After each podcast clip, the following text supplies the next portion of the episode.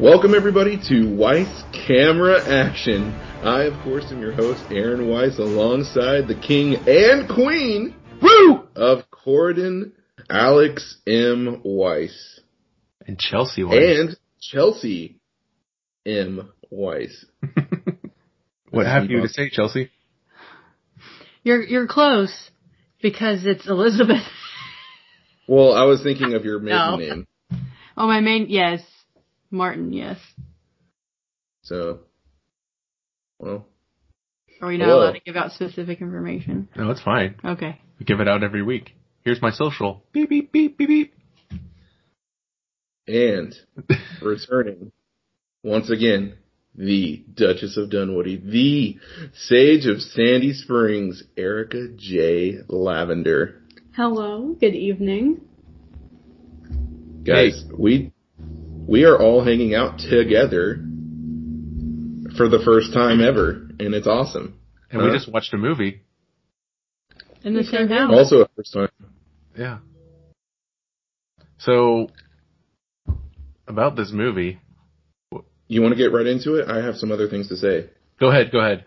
Literally on the show notes. Before we get right into it, of course, this is Weiss Camera Action, the show where each and every week on your favorite podcast service, Alex, Erica, and I review movies/series of movies. If you like that and you want to be a part of the show, go to patreon.com, where $1 a month tier grants you the ability to ask questions that you want to be aired on the podcast, or you can write your Darmok reviews, just like Alex did last week and forgot to air once again. I will do it this week. I will do it for last week soon, before we get into this week's movie. And I haven't written this week's yet. Oh, yeah. I've got an idea, though. We just hopped into it. I'll do it. I got it.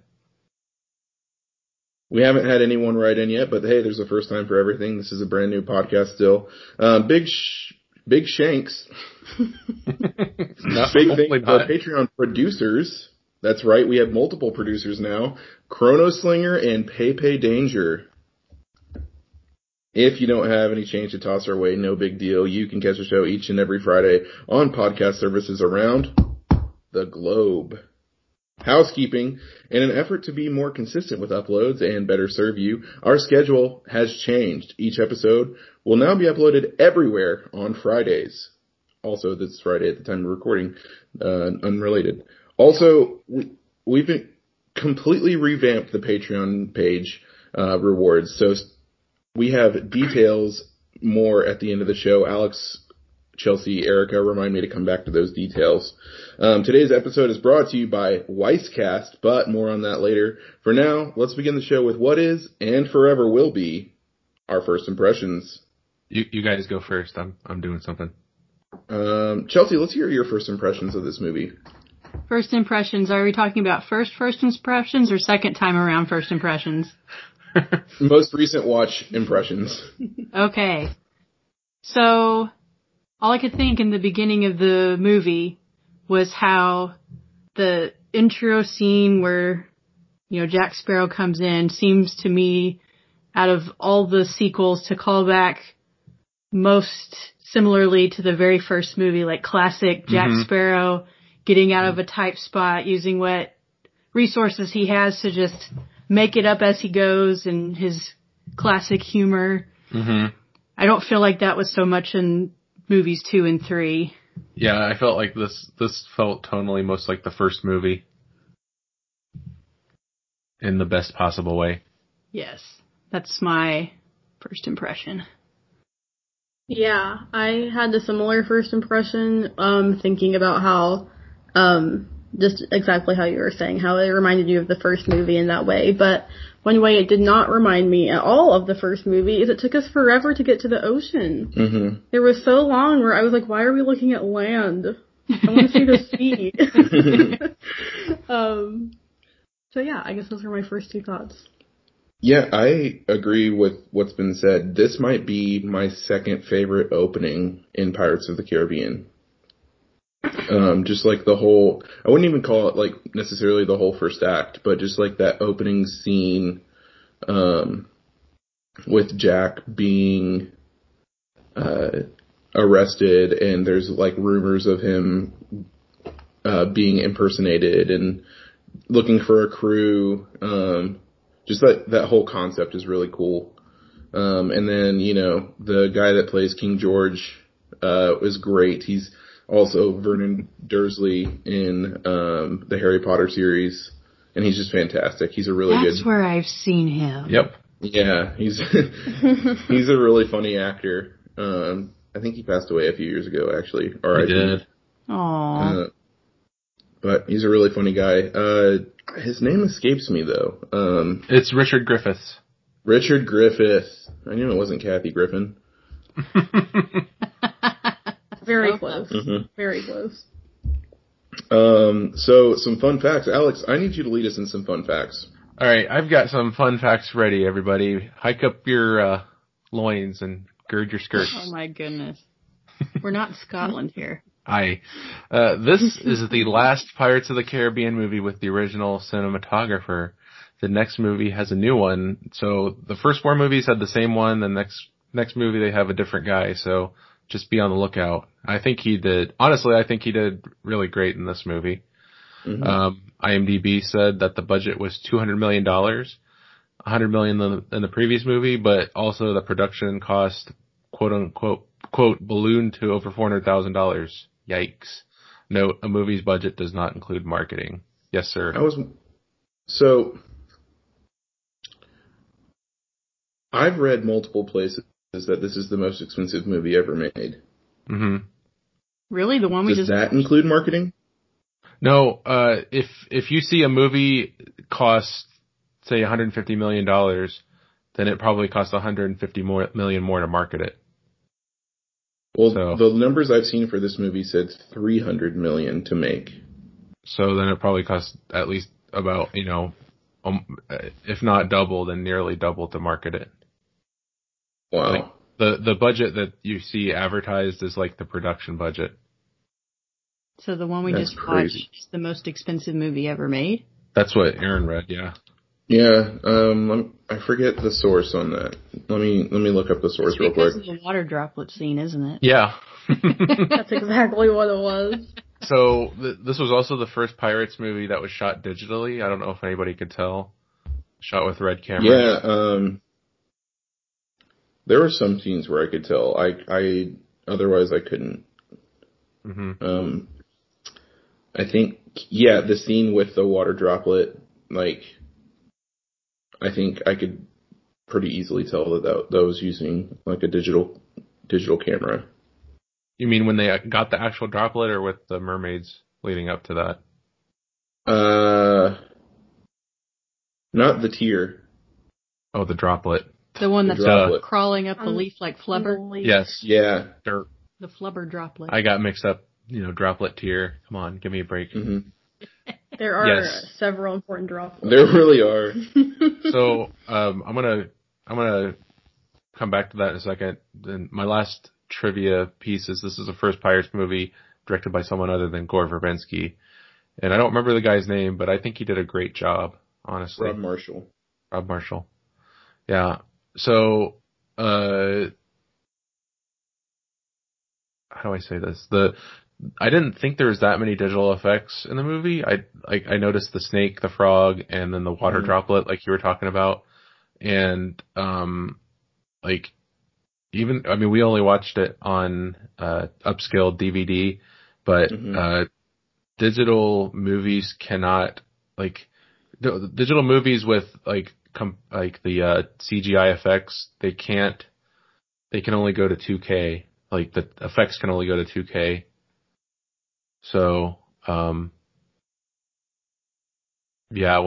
don't know what that means for us watching a standard definition DVD on a 1080p TV, but that means, like, I guess they make them more noticeable on a digital movie. So, yeah. So, okay, this was on... Insider.com, Pirates of the Caribbean on Stranger Tides cost $376.5 million to make. That's the production and marketing total. In 2011, the New York Times originally reported the film cost $400 million in total. In 2014, Forbes reported British financial statements that showed the film cost $410 million total, before the tax credit worth at least $34.1 million. According to Forbes, Johnny Depp made $55 million for this movie. Wow. Oh my gosh. I'll take one of those million. Yeah, honestly, I think I've told you this before, that like 1 million could fund my ministry budget for like 20 years. Mm-hmm. Isn't that crazy? That's so nuts. And like I could live pretty comfortably. Yeah. Any more fun facts before we get into the plot?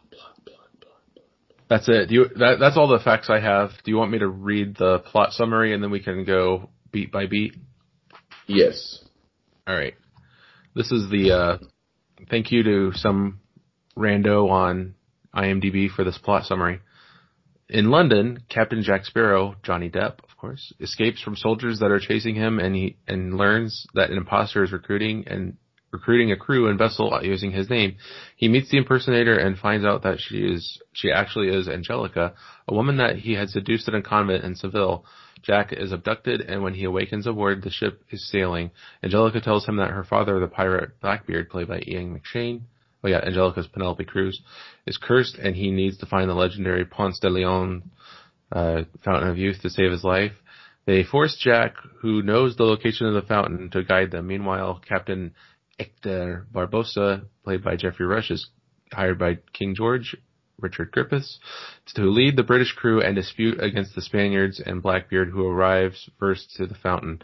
But along their dangerous quest, they need to find two chalices that belong to Ponce de Leon and a tear of a mermaid. Beautiful. Thank you, Rando from IMDb. Rando Calrissian. Yes. All right. We open in London. We're in London now. That's right. The motherland.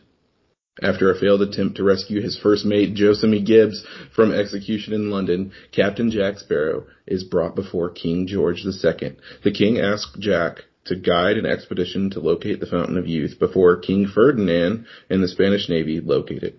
Captain Hector Barbossa, now working as a privateer and sporting a peg leg, is captaining the expedition, though only requires Sal Fing's navigational charts. Remember Sal Fing from At World's End? R.I.P. How can you forget? He only needs the navigational charts rather than Jack. Jack escapes. Surprise. Also, can we talk about this escape real quick? We kind of tiptoed around it earlier. Like, this really was just very classic Jack and like, kind of callbacks to the first movie. Like, him just swinging around. Doing Jack Sparrow things. I noticed when it's so fun to watch. Yes. Mm-hmm. I noticed when he was fighting, I guess, the impersonator. Angelica. Yeah, Angelica. How they had the battle up in the rafters again, just like he did with Will Turner in the first movie in the blacksmith shop. Yeah, and it, like, his escape takes him not only through the palace, I'm assuming it's Buckingham Palace, I don't know how old that palace is, but I'm assuming it's Buckingham Palace, takes him not only through that palace, but takes him through London. And it's just like a really cool scene where he's like hiding on this banner at first, and then he drops down onto a carriage and they're chasing him on carriages.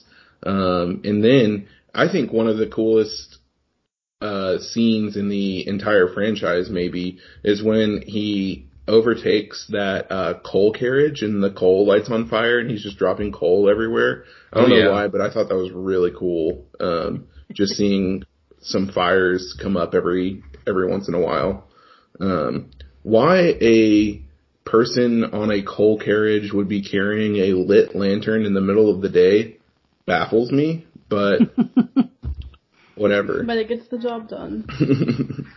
That it does.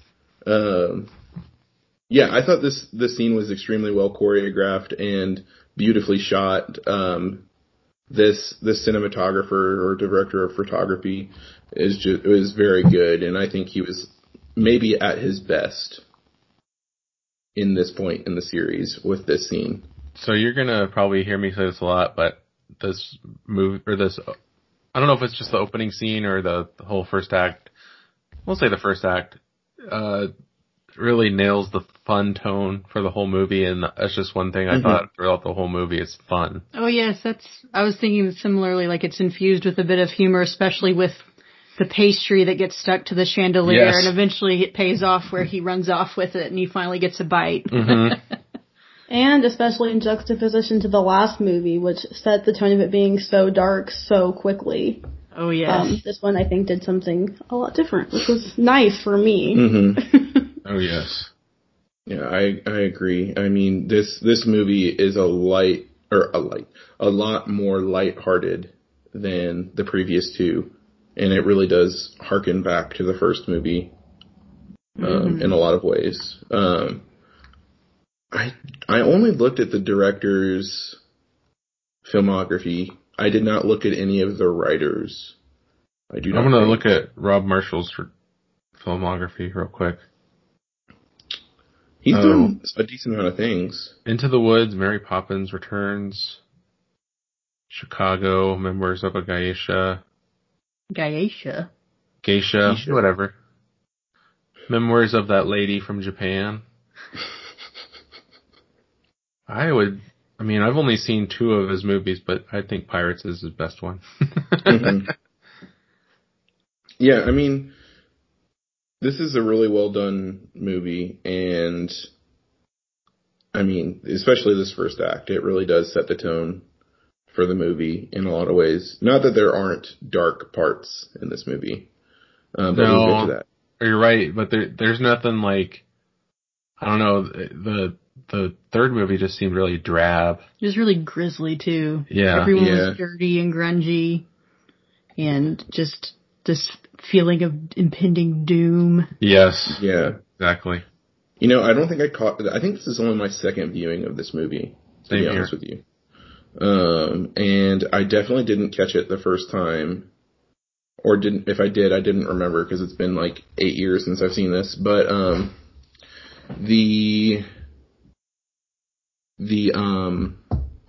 what's the word I'm looking for? Officers on Queen Anne's Revenge. I didn't realize that they were zombies. I didn't either. Whatever. And I really appreciate that they didn't look like mystical. I mean, they looked weird for sure, but it was like mostly with like tattoos and like facial stuff. Like they had like oddly sculpted faces or whatever. And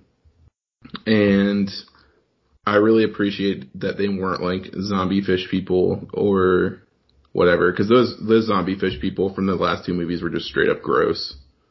Yeah. Yeah, thank goodness for no tentacles, right? Right, golly. No organs to be played. The only thing I remember from the first viewing is the first act. Mm-hmm. Like I forgot the entire rest of the movie.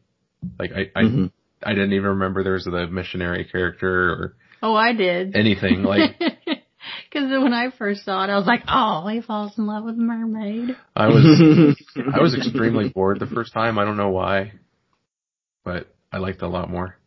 Yeah, I definitely had a lot more fun this viewing. But back to the rundown, the play-by-play. Jack escapes meeting his father, Captain Teague, who tells Jack that the fountain requires a ritual to use. Jack learns an impersonator is recruiting pirates for another expedition. The imposter is Angelica, Jack's former lover and daughter of the legendary Blackbeard. Jack is shanghaied into service aboard Blackbeard's ship, the Queen Anne's Revenge. Blackbeard survived his historic death using voodoo magic. Due to a predestined fatal encounter with Barbossa, he wields the Sword of Triton, which allows him to control his ship. Though Jack leads a mutiny, Blackbeard subdues the crew into obedience. Amongst the crew is Philip Swift, a captured missionary. Barbossa recruits Gibbs, who burns the charts admitted Admitting he memorized every location, Jack is told by Angelica that 2 silver chalices must be retrieved from Juan Ponce de Leon's flagship, the Santiago. A mermaid's tear must be placed in 1 chalice, which have to be, it should be has, this is a typo, which has to be, I don't like drink. Drinking? Drinking. Drinking and drunken aren't words, which I think is so sad because I use them all the time. Yeah, which must be drunk consumed simultaneously to activate. Sorry, this is Wikipedia, ladies and gentlemen. Like, it's not perfect. Hey, can we pause a moment and talk about Ian McShane as Blackbeard? Yeah, sure. I mean, like I said, I completely forgot about the last 2/3 of the movie after my first viewing, but like, dang, Ian McShane just was awesome. Like the first read, like his reading is so good. I mean, like he wasn't like doing a funny voice or anything. I just felt like he was a naturally good pirate actor.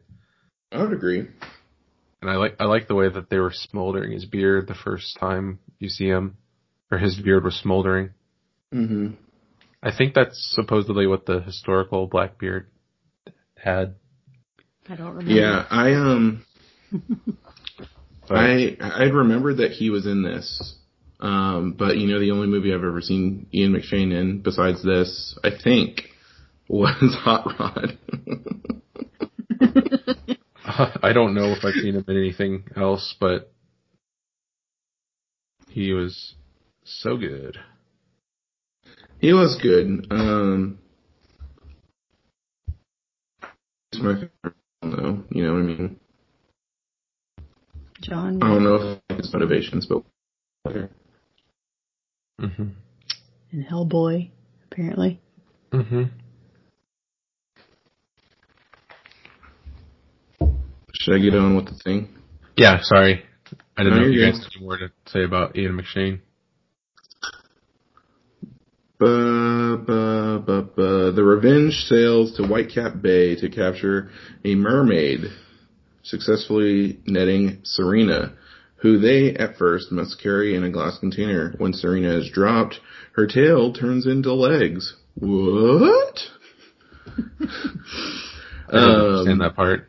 Me neither. For me, honestly, this is when the movie started falling apart. But we'll get on that when we go to criticisms. It's part of mermaid lore. Is it? Yeah. Put them on land, their fin turns into legs. Do tell, Chelsea. That's what happens in Aquamarine. Chelsea, thank you. I'm so glad I wasn't the only one thinking of Aquamarine at a moment like this. Yes. That's what happens in Aquamarine. Granted, that's a girly teen movie, but there is a mermaid. You put her on land. Is that the movie with Jamie Roberts? I don't know who that is. JoJo. Yes. Yeah, Emma Roberts, yeah. Although I think there is some element where it has to be like a full moon. I don't know, but you put her on land, she gets legs. Jamie Lynn Spears, Emma Roberts. Okay, I got my Nick-teens separated now. Yeah, that's fair. Mermaid lore. Similar genres. Mm-hmm.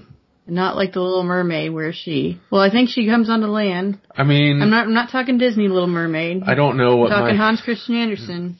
Is that the authoritative mermaid lore? Actually, I'm not sure. But okay. As far as I know, in mermaid lore, if the tail has water on it, it's a tail. If the legs get water on it, it will be a tail again. But if there's no water around, the tail will become legs. As far as I know, I'm not a mermaid expert, but I do agree with Chelsea. I feel like that also happens in Sabrina Down Under. Didn't that happen in Sabrina Down Under? I don't remember. They dragged the merman up on the shore. Oh yeah, it did happen. They have to give him legs its tail by putting him in the bathtub. That's right. Full of water. So this is a good time to say that this movie was based on a book, and I forgot about that while watching it. Really? It's based on a book called On Stranger Tides. Yeah. You know, that came up when I looked up. I looked up on Stranger Tides Wikipedia, and the first thing to come up was a book. Interesting. And you're like, that's not what they want. Yeah. Huh. How about that? I don't know how faithful it is. I think they mostly just used the name so they could get the story, you know, But they're probably like, how can we revitalize Pirates of the Caribbean? Let's just throw Johnny Depp in this story and we're good to go. Yes. But yeah, they successfully catch Syrena. The glass container breaks and Philip is caring for her. Angelica and Blackbeard send Jack to get the chalices, taking his magic compass as a bargaining chip. Jack meets Barbossa on the Santiago, but find the chalices having been taken by the Spanish. That was a hard word to say for some reason. The two steal the chalices, where Barbossa explains Blackbeard attacked the Black Pearl. Oh, sorry. That didn't make sense until just now. The two steal the chalices, where Barbossa explains Blackbeard attacked the Black Pearl, leading to the loss of his leg. Serena's tear is extracted by Blackbeard after Philip expresses love for her, leaving her to die of dehydration, and Philip is forced to go with the crew. This is kind of overlooked, or in this, the crew fakes his death. So we think Philip's death. Yeah, we think that his throat gets slit, but somehow he gets a poison dart instead. I think that they cut his chest because there's a cut there later. I think. I don't know. I agree. Or some kind of dart that made him pass out or something. But yeah, he was not fatally wounded to make it. Right. Yeah. That part didn't make sense to me. I don't know about you guys. Yeah. Visually, it was just kind of hard to follow, because visually I thought I had just watched him die, so it was very, I don't know. I think that maybe they could have done it better, but it visually didn't make sense to me. That's honestly, because of what Erica's saying, that's why it's going down one star for me, but yeah. I guess you could argue that was Blackbeard's plan, because later, when they do catch her tear, it's because she's crying tears of joy. So maybe he knew that if he came back, she would cry.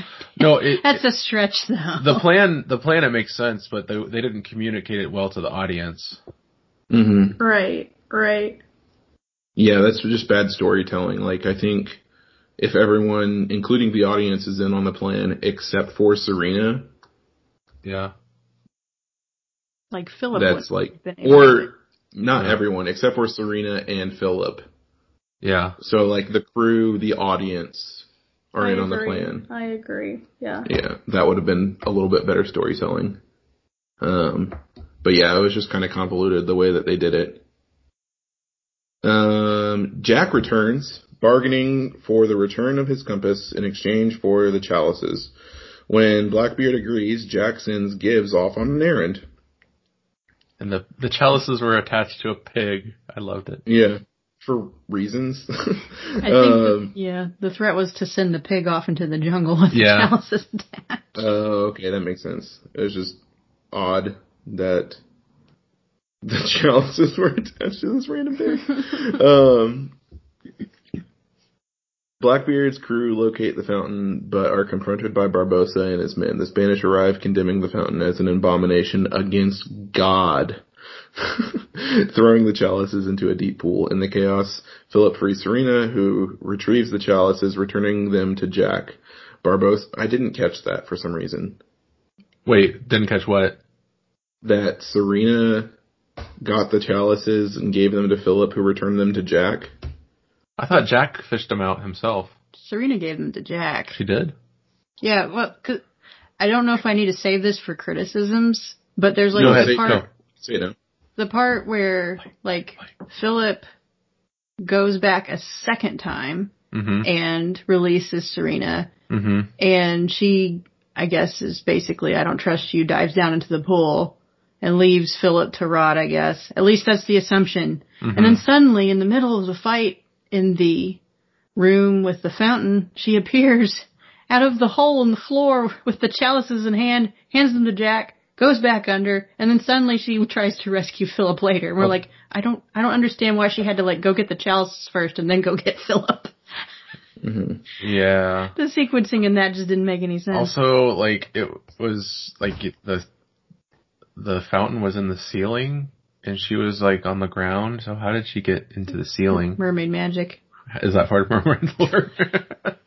We're going to expand the universe of mermaid lore by saying that they can swim through ceilings. Isn't that what they do in Big Fish and Begonia? No, not that movie. Never. Only she and Mermaid Man can do that.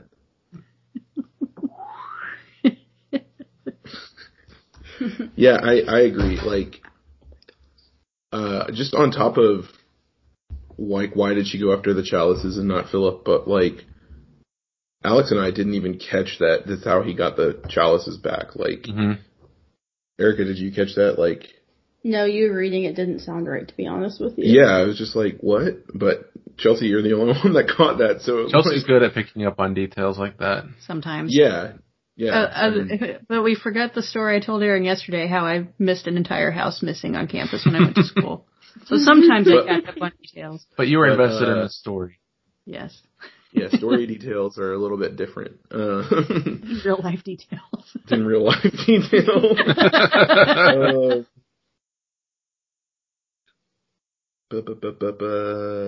Barbossa stabs Blackbeard with his poison sword. Oh yeah, Barbossa poisoned his sword. With toad poisoning. This Wikipedia left a lot out. I think next time I'm going to use the pirate wiki.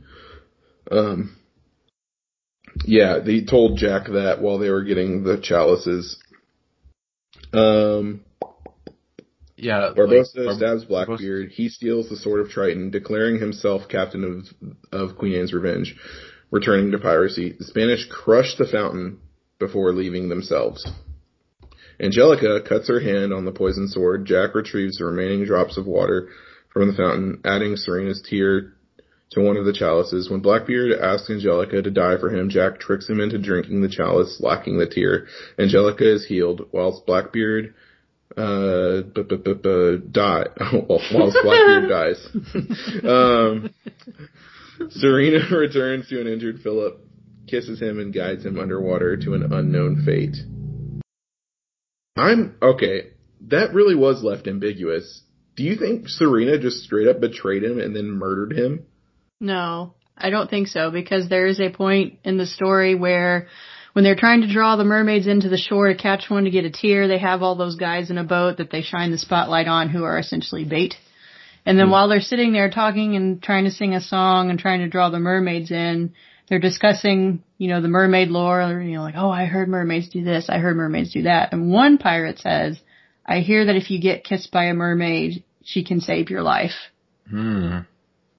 And I don't know whether that gives you the ability to breathe underwater. I mean, I don't think they specified that, but they did say that a kiss from a mermaid can heal you or save you. There was also the line that they said, I hear that mermaids come aboard the ship and have their way with men. And then, kill them? And then one other guy says, and then eat them. I heard it was the other way around, too. That's what the guy said, and that was the guy's line. Yeah. In the movie, the one guy says, he drowns them, or kills them, or has their way with him, drowns them, kills them, and eats them. And then the guy says, I heard it was the other way around, too. And I was like, that doesn't make sense, but apparently it made sense to you. I feel like that was just thrown in there for humor, because it makes you... stand back and go, wait, what? Ooh, speaking of humor. Boop, boop, doo doo. Ba-da-ba-da. Boop, boop, boop. Ba-da-ba-da.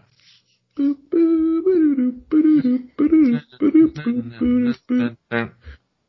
Welcome, everybody, to Kudu Voodoo, the podcast within a podcast where cool dudes rank funny dudes. I know the funny dude. Do you need to know his name? No, I know his name. I was just looking for the list because we edited it and changed it recently. At number 1 right now, we have Ragetti and Pintel. And number 2, we have Murtogg and Mulroy. And in this movie, we have Scrum. Scrum is pretty funny. Mm-hmm. He seemed a little shoehorned in sometimes, not going to lie. But he was pretty funny nonetheless. I'd like to hear your collective opinions on Scrum. I was thinking of this very ranking when I watched him and enjoyed his antics. But at the same time, I can't really remember anything he said. I thought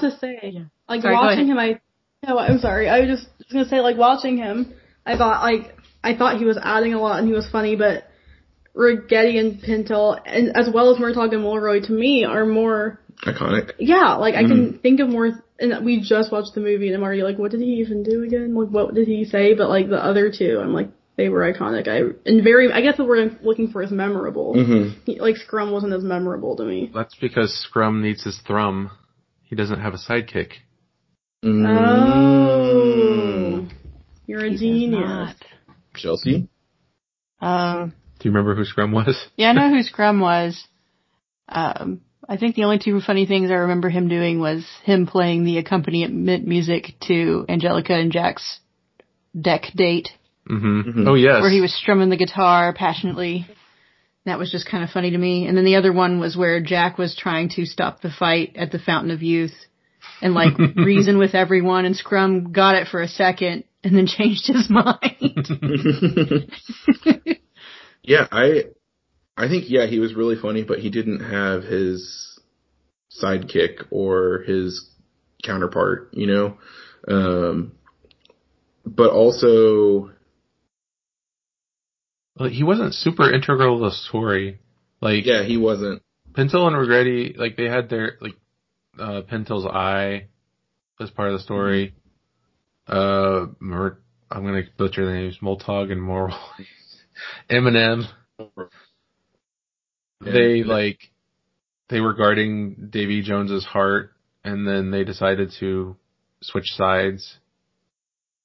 Oh, I didn't even think about that, how there were, two comedic pirates and two comedic British officers. Mm-hmm.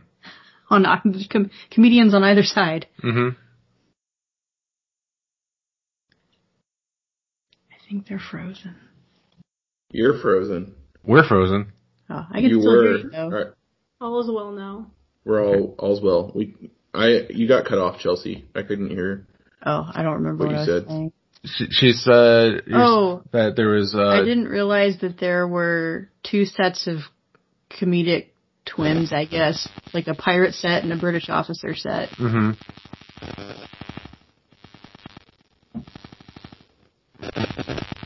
Wow. That usually has to do with cell phone. Yeah, I had my phone. I was going to take a note, but that's fine.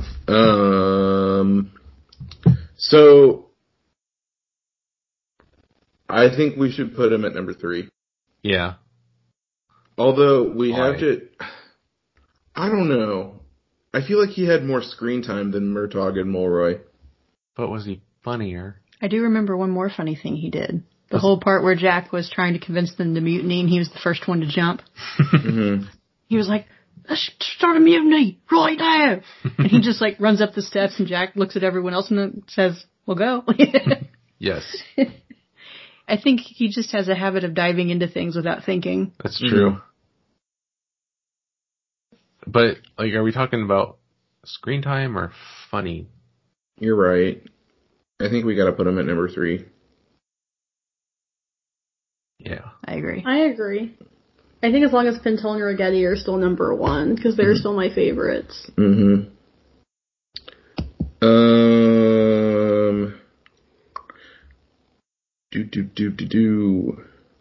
When Blackbeard asks Angelica to die for him, Jack tricks him into drinking the chalice by lacking the tear. Angelica is healed whilst Blackbeard dies. Syrena returns to an injured Philip, kisses him, and guides him underwater to an unknown fate. Jack maroons Angelica on a key.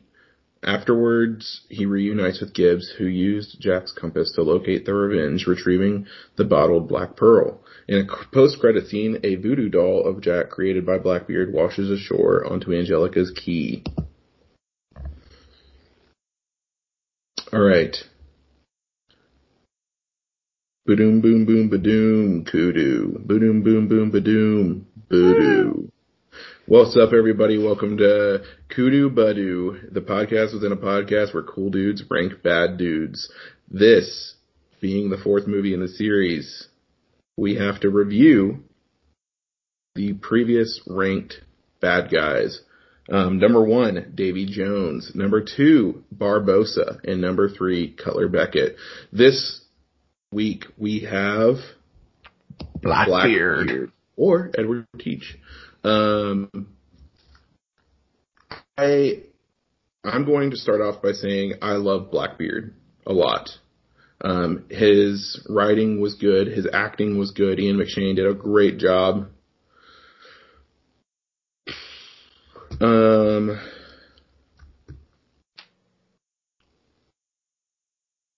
I might put him at number 2. I can agree to that. Really? I'd be willing to knock Barbossa down because Barbossa was only a bad guy in the first movie. Mm-hmm. Okay. He's more of an anti-hero. Yeah, okay. So I agree. If we're ranking them on their... badness. On their badness, then yeah.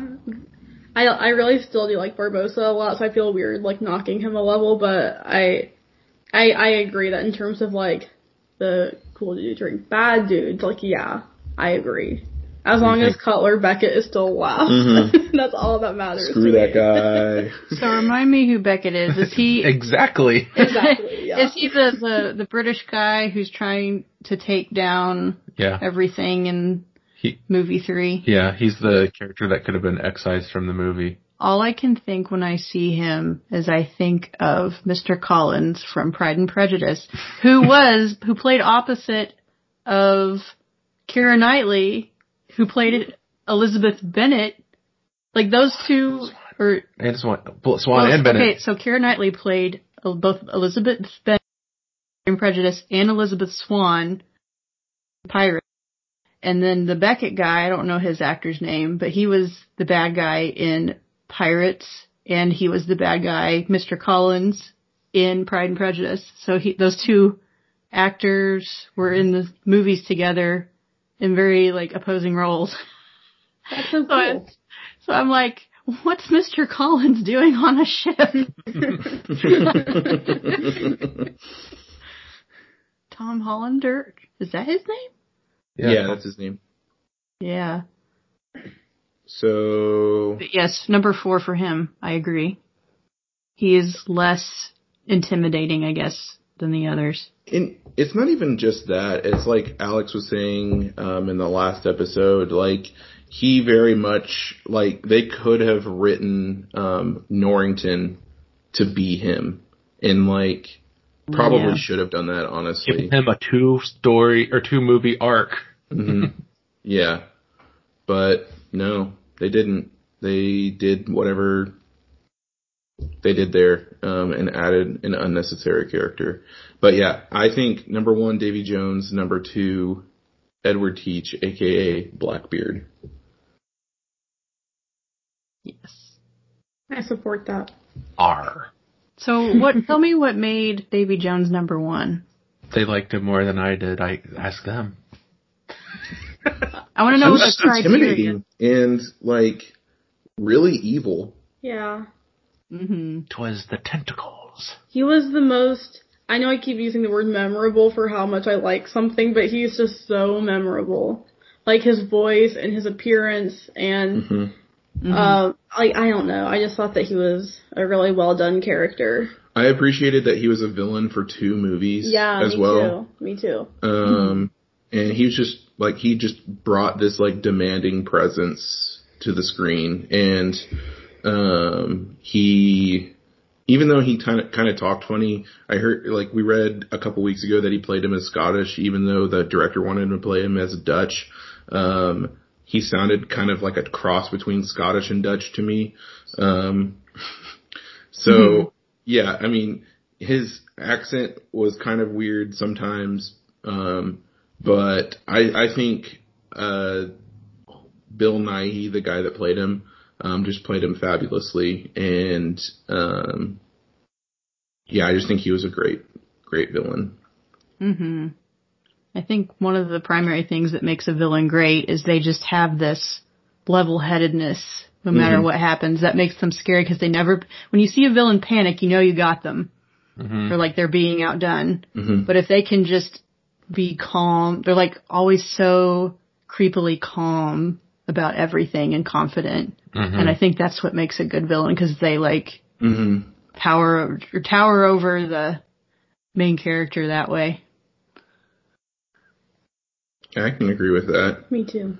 And I would almost say in that light, Davy Jones kind of wavers towards the end of At World's End. Mm-hmm. There's a moment of panic. But in his death, he was more composed. Like he thought he was in control. Mm-hmm. So it was just a very brief moment of weakness or panic. And in his death, he thought he was in control. So I think that, keeps him as, the good villain that you were talking about. A well-written villain. Mm-hmm. Wow, look at us reviewing and, diving deep. It only took 4 episodes and a Chelsea. I'm going to attribute it to the 4 episodes. You guys are getting it down now. Arrgh. So, yes, number 1, Davy Jones. Number 2, Blackbeard. Number 3, Barbossa. And number 4, Cutler. Whatever his name is. Cutler Beckett. Who cares? What's his face? Oh, what's his face? Not Black Bears. That's what I typed. Black Bear. No, I typed bears. So what kind of bear is best? Mr. Beard. Thank you so much. So awesome. Next up we have the Darmok review. And Alex, I kind of wish that you had done this earlier, but will you do the At World's End one, too? Okay. Let's go back to last week for a second. All right, we're back in last week. What's up, everybody? Welcome to Weiss Camera Action. I'm your host, Aaron Weiss, along with... I'm just kidding. Go on. All right. Crouching Gibbs, Hidden Sparrow. Davy Jones on the Dutchman, his wounds untended. Beckett, his army with fists closed. Fantastic. Oh, man, I love Crouching Gibbs, Hidden Sparrow. Oh my goodness. Because when we were talking about the map from the last one, I was thinking about Crouching Tiger, Hidden Dragon. That's because Chow Yun-Fat was in that movie. That's perfect. That's the joke. All right. Now for On Stranger Tides. I'm back this week. By the way, if you are a Patreon subscriber, Mr. Pepe Danger, write in your Darmok review. Mm-hmm. Sparrow at the Royal Castle, Ponce de Leon. Nobody expects the Spanish Inquisition.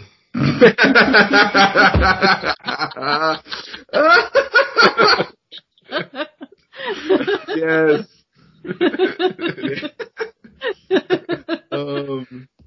That is the perfect time to come to the ads. Alex, Chelsea, Erica, ladies, gentlemen, do you love gaming, movies, and or TV? Yes. And or?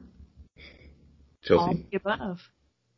Great. Well, shoot dang, do I have the show for you. Listen to the podcast that started it all, WeissCast, for nearly 2 years now. It has been available on your favorite podcast service. It has gone through some growing pains, boy, let me tell you. But we finally hit our stride. If you want to be a part of the show, go to patreon.com/WeissCast, where $1 a month grants you the ability to ask questions that you want to be aired on the show. Also, feel free to correct us when we make mistakes at www.weisscast.com/your-wrong. We'd love to hear our mistakes, and we'll air them on next week's episode.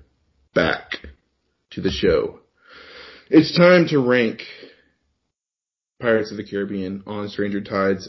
Right now, at number 1, we have Curse of the Black Pearl. At number 2, we have At World's End. And at number 3, we have Dead Man's Chest. Where do we think Well, do we rank first or give our rating? Oh, we should give our rating. You're right. You're so right. Chelsea, I'd like to hear your rating of this movie. My rating. So what's the scale of 10? Scale of 10. You can do in increments of 0.25 if you would like. Ooh. Scale of 10. I think I'll give it... I'm going to do a rounded number and give it a 6. There's no wrong answer, Chelsea. 6. I'm going to give it a 6. Tough critic. Me? You want me? No, I'm looking at Chelsea. That's okay. So I really enjoyed the movie. I think it's the best one since number one. I'm going to give it an 8. Wow. I'm more on Chelsea's side. My instinct after watching it was to give it a 6.5. Yeah, I'm different from Alex on that one. I don't think it's anywhere near my favorite since the first one.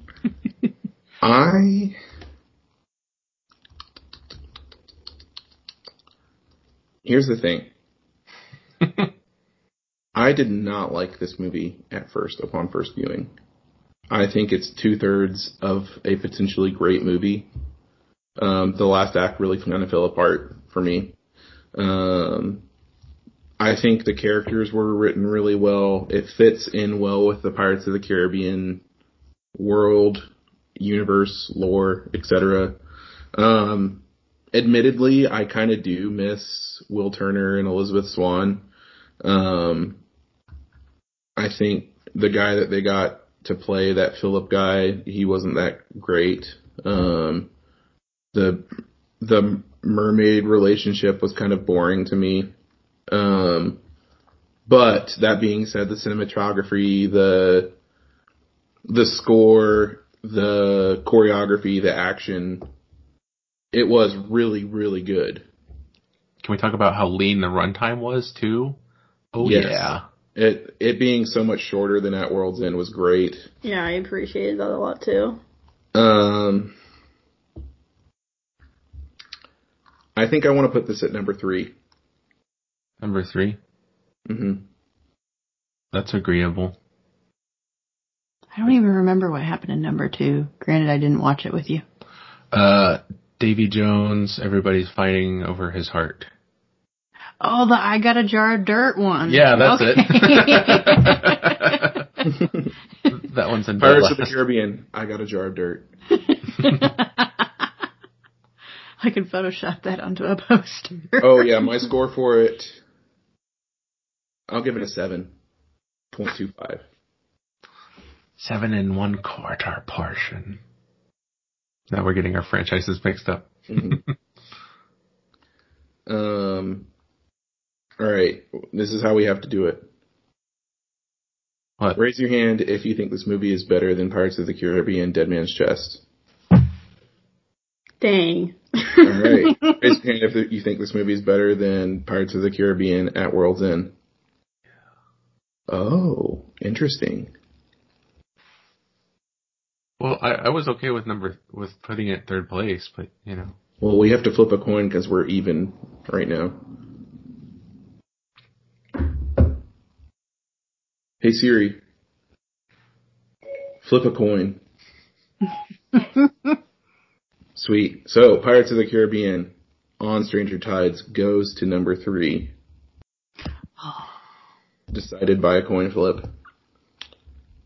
Oh, shoot. This was a very quick recording, ladies and gentlemen.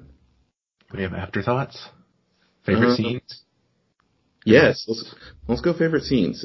Starting with Erica J. Lavender. Wow. Favorite scene. Well, I really liked Angelica's introduction.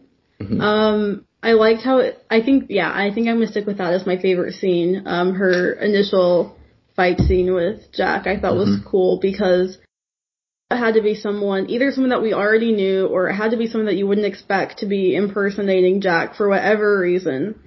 So when they introduced Angelica as like a big character, and also that she was a woman, I just thought it was going to be some random guy. So that was cool. Yeah, that whole scene and how it was choreographed and then the big reveal for who it was, I thought that was well done. And I enjoyed it a lot. Alex? I have to agree about the same scene. Actually, like, everything from Jack's escape in the palace to his sword fight with Angelica was just spot on. Yeah, exactly. I can't think of another scene that I enjoyed as much, but yeah. There's not many scenes. Anytime they did sword fights, I really liked that. Chelsea? I think my favorite was definitely the exchange with the king in the beginning. Just because that, when I was watching that, I was just like, man, this just feels so good. Like the first movie. Mm-hmm. And just the humor. I loved the humor of that scene and just Jack's escape skills. Mm-hmm. So I think that was my favorite. I liked Blackbeard's introduction up to when he started hanging people with the magical snake ropes. Mm-hmm. Just like the reveal of him walking out of the door. It was cool. Mm-hmm. Yeah, I think we're in consistency that the first act's the best. Mm-hmm. Although my favorite scene, I kind of mentioned it earlier, was, I don't know why, but I really liked when he overtook that carriage with the coal. Like, I just thought that was really cool.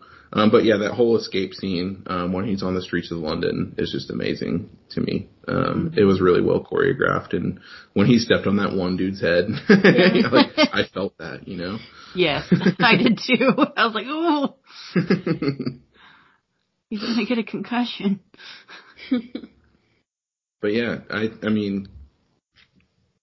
think if we were to rank individual acts of Pirates of the Caribbean, like, this first act of On Stranger Tides might be like one or two, you know, but we're not doing that. That'd be ridiculous. It's interesting that this movie, like all the other movies, including the first one, the second act kind of sagged, and this one it was the third act that kind of sagged. Mm-hmm. That would be interesting though, to instead of just ranking all the movies, like ranking the best parts of each movie, because then my rankings might be different, you know what I mean? Because I really did enjoy the beginning of this one. Mm-hmm. But overall, I would put it towards the bottom of the list, so and we could slap together a new movie and have a Franken movie. Yeah. Franken Pirate. Mm-hmm. Well, folks, this has been Weiss Camera Action. I, of course, am your host, Aaron Weiss, and each and every week on podcast services around the globe, you can listen to our reviews of movies and or series of movies. The results of the poll are in. We had two rounds. At first, it was Twilight versus Mission Impossible, and Twilight won the first round. And then it was Twilight versus the Santa Claus, and the Santa Claus won just barely. So for the holiday season, we will be ranking and reviewing the Santa Claus franchise. Of course, next week we have Pirates of the Caribbean, Dead Men Tell No Tales, and then after that we'll be starting the Santa Claus cinematic universe. Woohoo! You can find me on Instagram and the tweeters at The Weiss Is Right. Find WeissCast on Instagram and Twitter and Patreon. Just search WeissCast on Patreon, and WeissCast on Instagram and Twitter. Speaking of Patreon, Alex, our new tiers. Hey, Aaron, read the tiers. Oh, yeah. Let me see if I can find them really quickly. Ba-ba-bump, ba-ba-bump, ba-ba-bump, ba-ba-bump, ba-ba-bump, ba-ba-bump, ba-ba-bump, ba-ba-bump, ba-ba-bump, ba-bump, ba-bump, ba-bump, ba-bump, ba-bump,